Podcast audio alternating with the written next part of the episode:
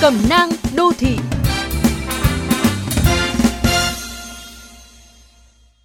Giữa tháng 3 vừa qua, mạng xã hội xuất hiện video clip dài gần một phút quay lại cảnh bốn nữ sinh lớp 8 ở Đồng Tháp kéo một nữ sinh khác đang ngồi trên xe rồi dùng mũ bảo hiểm đánh hội đồng, dã man, chửi rủa nạn nhân.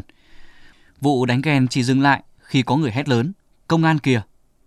Cũng trong tháng 3, một nhóm 5 nam sinh lớp 10 ở Cần Thơ khống chế bạn học đổ một chai thuốc không rõ nguồn gốc được mua trên mạng, khiến nạn nhân sốc thuốc, ngộ độc đi cấp cứu.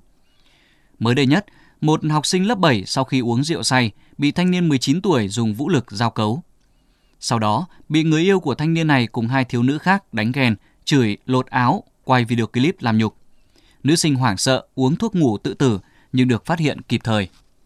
Điểm chung của những vụ việc vừa nêu là hành vi phạm pháp được lên kế hoạch, tổ chức, thực hiện bài bản, có người quay hình ảnh, có nhiều người phối hợp ra tay.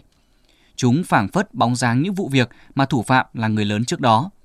Điển hình như vụ án cô gái 26 tuổi bơm độc vào trà sữa để giết vợ người tình. Vụ đánh ghen giữa phố Hà Nội của vợ đại gia đi xe Lexus với vợ bé. Những vụ đòi nợ, gian mặt, dọa chôn sống hay những vụ hiếp dâm, giết người liên quan đến rượu bia nhan nhản trên mạng xã hội. Người lớn ở đâu khi một mặt cổ vũ tung hê hành vi đánh ghen man dợ giữa thanh thiên bạch nhật, một mặt chỉ trích học sinh khi chúng chỉ đơn giản là copy lại những gì được thấy trên mặt báo, trên mạng xã hội.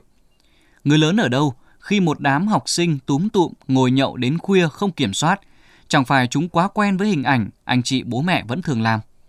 Nghiêm trọng hơn, ở một số trường hợp, học sinh không chỉ là bản copy mà còn là công cụ cho người lớn thực hiện mưu đồ.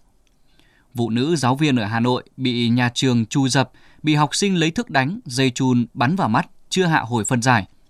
Những học sinh lớp 5 đó ăn chưa no, lo chưa tới, làm sao biết đồng lòng cả lớp chống phá giờ học. Bất kể do ai suối bẩy, liệu chúng khi lớn lên sẽ có cái nhìn đúng đắn về cuộc sống, về đối nhân xử thế. Người lớn có thấy bóng dáng mình trong những kẻ phạm tội mang gương mặt trẻ thơ